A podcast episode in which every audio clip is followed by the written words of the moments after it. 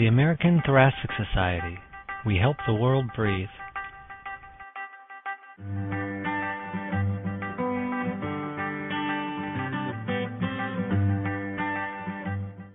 This is Jacob Iasha Sznajder, editor of the American Journal of Respiratory and Critical Care Medicine, welcoming you to the American Thoracic Society's podcast. I would like to introduce our editorial board member, Dr. David Kaufman, the Chief of Critical Care at Bridgeport Hospital, a teaching hospital affiliated with Yale University. His interests include sepsis, acute lung injury, and septic shock. Welcome, Dr. Kaufman. Thanks, Iasha. Today, I'm happy to say that we're going to be joined by Dr. Yahya Shehabi, who's the lead author on the article Early Intensive Care Sedation Predicts Long Term Mortality in Ventilated Critically Ill Patients, an article that appeared in the October 15, 2012 edition of the Blue Journal. Dr. Shehabi is an associate professor at the School of Medicine at the University of New South Wales, Sydney, Australia. He is also the chairman of the Intensive Care Foundation of Australia and New Zealand. He is the medical director of the Clinical Program of Acute, Complex, and Chronic Community Health Care and Director of Intensive Care Research at the Prince of Wales Hospital in Sydney, Australia. His research focus is on ICU sedation practice, delirium monitoring and management, and biomarkers of bacterial infection and sepsis, prevention of diagnosis of acute kidney injury in the critically ill, and he has given numerous international presentations and published many related articles in peer reviewed journals. He is currently the chief investigator of two CTG endorsed multi center trials in the Australia New Zealand intensive care units, including the SPICE program. I'm also joined today by the discussion Dr. Jonathan Sevransky, director of the Emory University Hospital Medical Intensive Care Unit and assistant director for medicine at the Emory Center for Critical Care. Thank you both for joining us. Dr. Shehabi, you and your team examined the level of sedation in a cohort of 251 patients in 25 intensive care units in Australia and New Zealand, and you followed them for depth of sedation and several clinical outcomes. Can you tell us a little bit about your methods? In particular, please describe how you define heavy and light sedation that the patients received. How did you classify the patients and divide them up into heavy and light? Thank you, uh, David. This was a longitudinal prospective cohort study where we enrolled subjects who were expected to be ventilated for longer than 24 hours. They were followed from ICU admission to ICU discharge or 28 days, whichever came first, with four hourly sedation assessment and daily delirium assessment. We used the Richmond Agitation Sedation Scale, the RASS, for the sedation assessment and the CAM ICU for the delirium assessments. We collected demographic data at baseline, which is ICU admission. We also collected daily sedative, analgesic, and antipsychotic prescription, including amount given every day per kilogram. We collected ventilation times, ICU stay, hospital stay, ICU, hospital, and six months survival outcomes were also collected. Over the study period, we conducted more than 14,700 RASS assessments over 2,778 study days. The deep sedation was defined in our study as a RASS that is between minus 3 to minus 5. Light sedation was defined as a RASS that is between minus 2 and plus 1. The CAM ICU was only assessed during light sedation that is only when the patient is between a RASS of minus 2 to plus 1. So let me just follow up.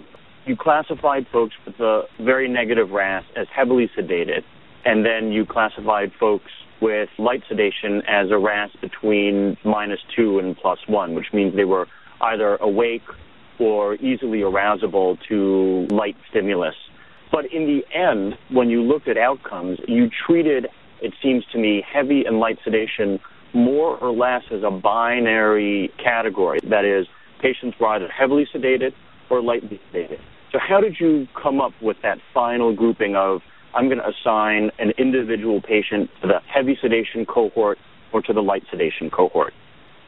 Although the RASS is a categorical scale, what we've done with the assignment of heavy sedation or light sedation is to use the category of minus 2 to plus 1 as a continuous scale and the category of minus 3 to minus 5 also as a continuous scale.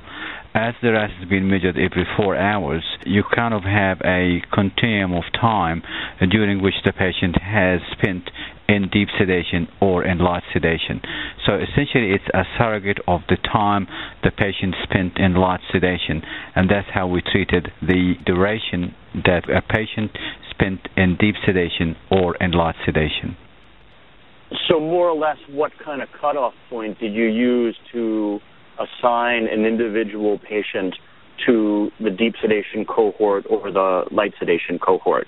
In terms of, sounds like you, you came up with a surrogate for area under the curve in terms of amount of time at a deep RASS and amount of time at an early RASS. So, how did you make that decision about light versus heavy? we did not make a uh, light versus heavy based on a single RASS or a couple of RASS or two or three RASS. We made it based on the incremental amount of time that a patient spent in the sedation range, either deep or light sedation. Dr. Sevransky, you and some colleagues have uh, actively been working on somewhat related research project where you've been looking at ICU processes including sedation, and the effects of these processes on patient outcomes. Could you explain to us how closely related are your research ideas to the research performed by Dr. Shehabi, and what is your perspective on Dr. Shehabi's research methodology? Thank you, David. So I think it may be helpful to speak first about Dr. Shehabi's study. As mentioned, they performed a an interesting a prospective observational trial examining the level of sedation in a cohort of critically ill patients in 25 intensive care units in Australia and New Zealand. And I'd like to talk for a moment about some of the advantages of doing an observational trial. As you mentioned, we, we are currently doing several of these. Given that this study was done with a waiver of informed consent and Dr. Shehabi and his colleagues enrolled patients who both met inclusion criteria and did not meet the exclusion criteria. The investigators were able to enroll patients who are likely to be representative of critically ill patients in other ICUs, an argument that the authors make in the manuscript. If you will, the, the external validity of their findings is likely to be good.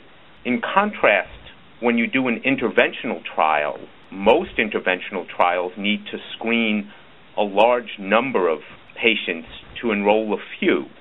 For example, the recent trial, the Prodex trial of dexmedetomidine versus midazolam, over 11,000 patients were screened to enroll 500, which means that there's a strong possibility that the patients enrolled may be different than patients that a clinician might see at their bedside.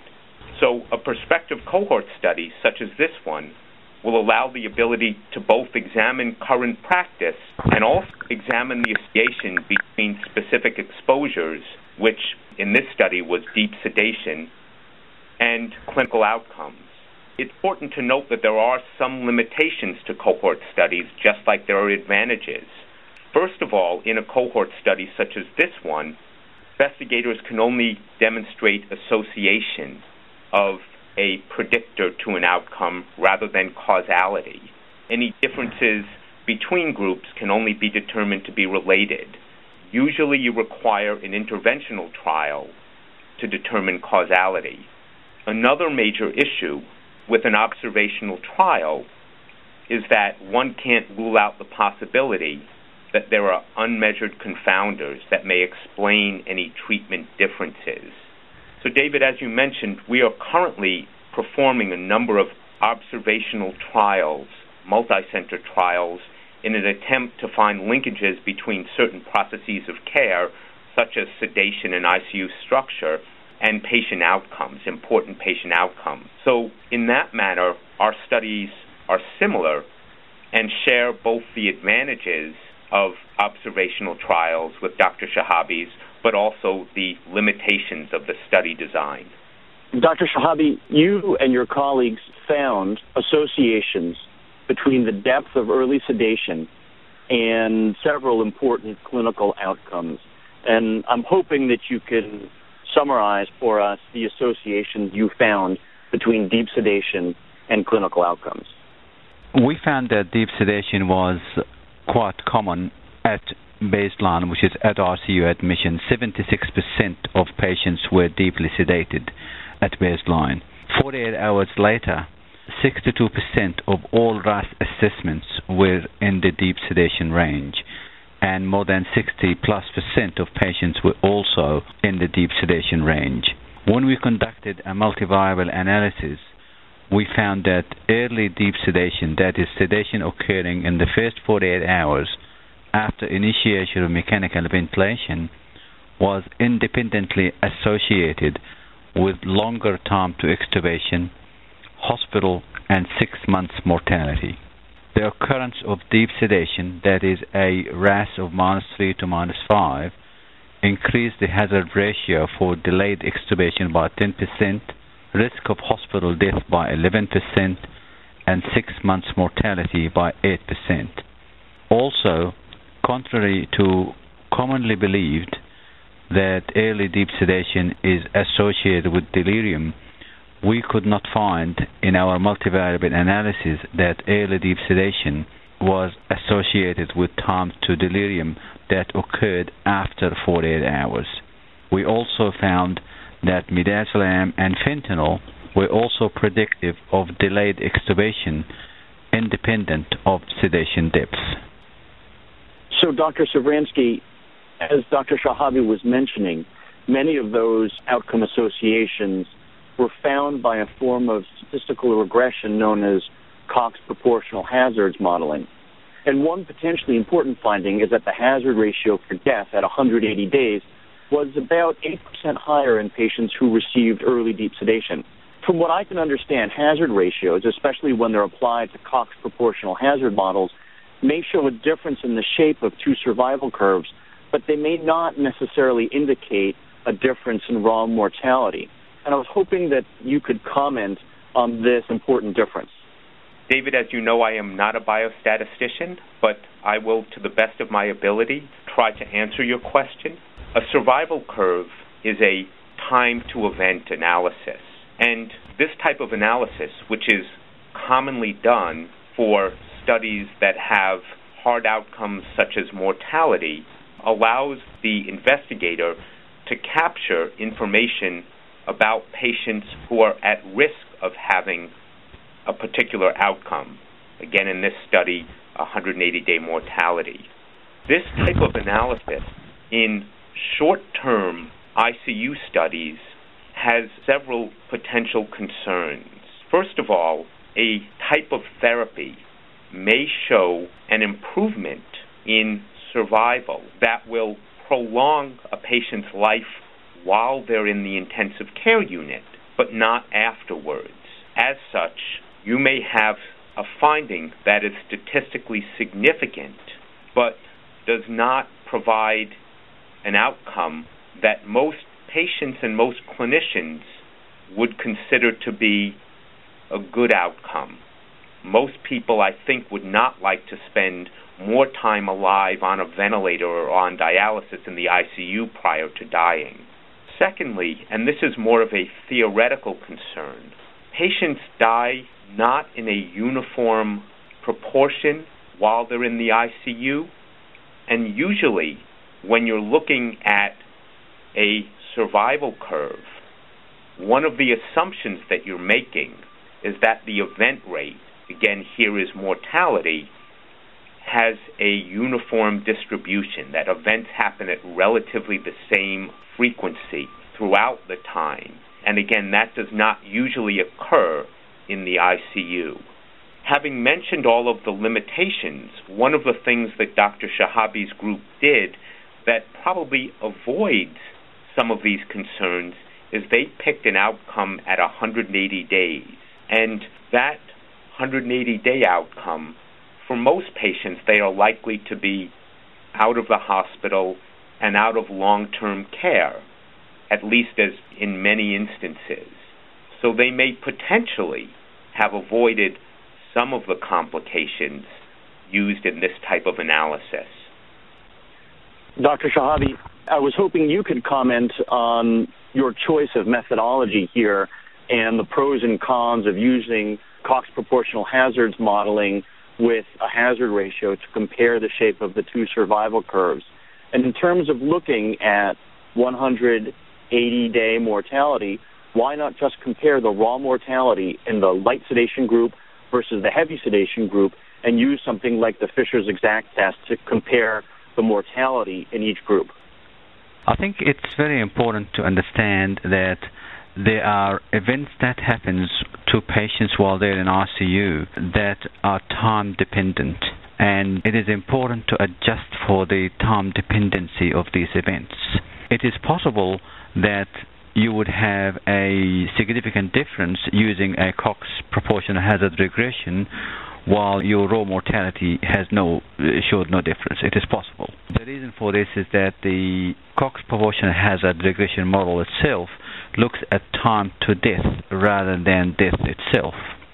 Uh, or time to uh, extubation or time to delirium, time to event analysis.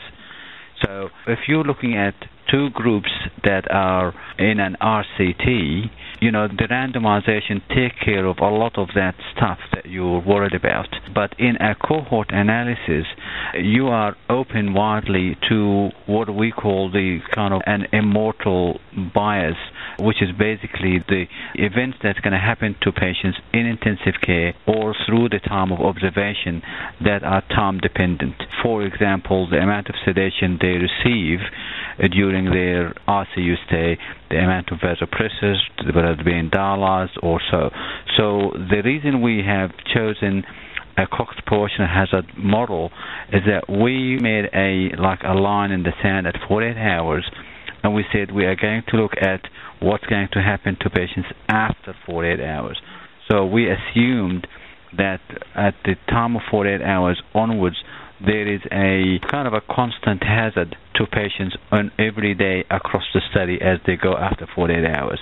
That's the reason why we chosen the Cox proportional hazard in this occasion. Using a chi-square for this group would probably reveal similar results to what the comparing two raw mortalities. However, it would not adjust for any of the independent variables that we tested for during that 48 hours. That's why we've used the proportional hazard model to test for the outcomes.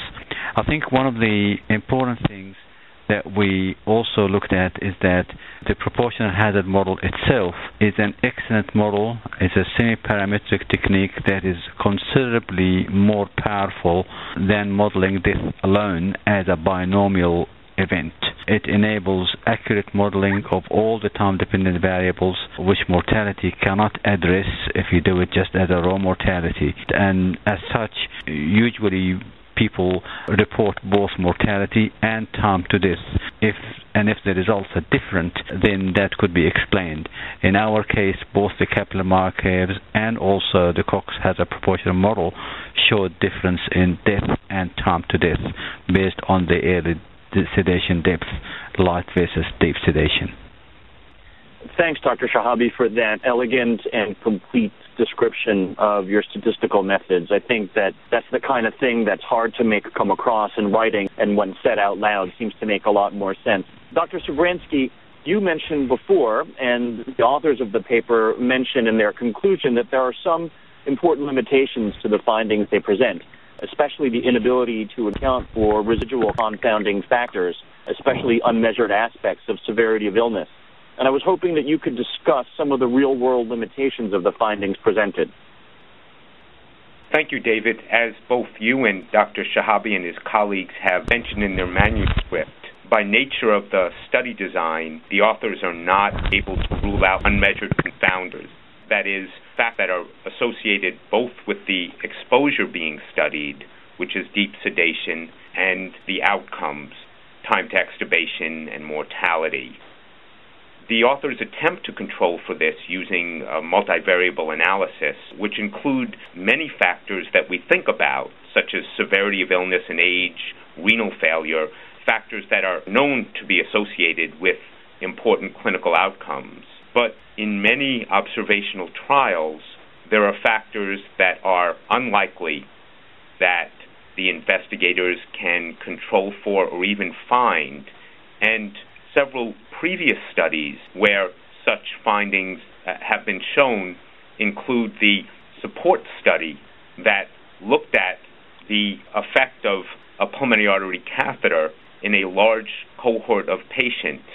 And while the observational study suggested that the pulmonary artery catheter was associated with mortality and statistically significantly so, when subsequent randomized controlled trials were done, uh, no such association was found. It was neither beneficial or harmful. Another more recent study in which the issue of unmeasured confounders is uh, likely important is a recent trial looking at the effect of critical care physicians on patient outcomes that suggested that patients who were exposed to critical care physicians had worse outcomes than those who didn't. And the authors in this manuscript used something called a propensity score to try to adjust for factors that could be associated with bad outcomes. But what most people, including myself, believe is that likely people who were seen by critical care physicians, as opposed to those who weren't, were likely sicker in ways that just could not be picked up by looking at a chart or a database. The other important limitation that needs to be mentioned is that the sample size of the study is relatively small. It's got 250 patients. And smaller studies are both more likely to overestimate the size of treatment effects compared with larger studies, and also potentially to find treatment effects that may not be true, which I think is important in this study because the authors have four separate primary outcome measures, again, raising the possibilities that the investigators potentially could find a treatment effect when none is present. It is, however, important to note that all studies have limitations and that the limitations that I just mentioned, while again it's important to know that, in no way diminishes the interesting and important finding of the investigators, namely that early deep sedation appears prevalent and is a potentially modifiable risk factor for bad outcomes in patients. Dr. Shehabi, so two questions to finish up. What were the potential limitations that you and your co-authors considered as you were drafting this paper? And where do you and your colleagues plan to take this research next? I think Jonathan uh, stated out many of the limitations that came across our mind. One of the limitations that came through our mind is uh, is this a phenomena that we're only seeing in Australia, New Zealand intensive care units? Is it just a phenomena really seen in our ICUs by our nurses and the way we practice? For that reason, we did conduct a similar cohort studies both in um, Singapore and in Malaysia, in 11 intensive care units in Malaysia and in uh, 9 intensive care units in Singapore. And the results of those cohorts concurred almost exactly in the same direction with our results, which really means that what we found about early deep sedation and its association with bad outcomes is not a local phenomenon. It's actually a universal problem that needs uh, further attention. From there on, our research agenda really is to take this further into a staged program, which this was the first phase of the staged program, is to identify what is the current sedation practice in Australia and New Zealand, and also reveal if there is any modifiable risk for bad outcomes of this practice. In this case, it was early deep sedation. What we learned from our investigational trials so far is that future sedation trials should randomize patients as soon as possible after initiation of mechanical ventilation. We probably should not be testing drug A versus drug B anymore. We also should have a control arm that reflect current practice and be flexible about it. Most patients who are sedated in ICUs receive more than one agent at any one time, and rigid protocols that does not allow that often doesn't um, appear to be consistent with current practice that people are doing. Based on this, we have commenced the second phase of our research program, which was to test a process of care that would reduce the occurrence of early deep sedation and investigate any possible benefits. This was tested in a pilot study, and I'm pleased to say that the pilot study results will be presented at the forthcoming Society of Critical Care Medicine meeting in Puerto Rico in January 2013. I think we're uh, we're about to see the launch of a very exciting chapter in the future of ICU sedation. Today we discussed Dr. Shehabi's article Early intensive care sedation predicts long term mortality in ventilated critically ill patients, which appeared in the October 15, 2012 edition of the Blue Journal. We discussed the complex methodology and statistical analysis that allowed Dr. Shehabi and his colleagues to draw some conclusions about early sedation practices and clinically important outcomes in critically ill individuals. Thank you very much for joining us.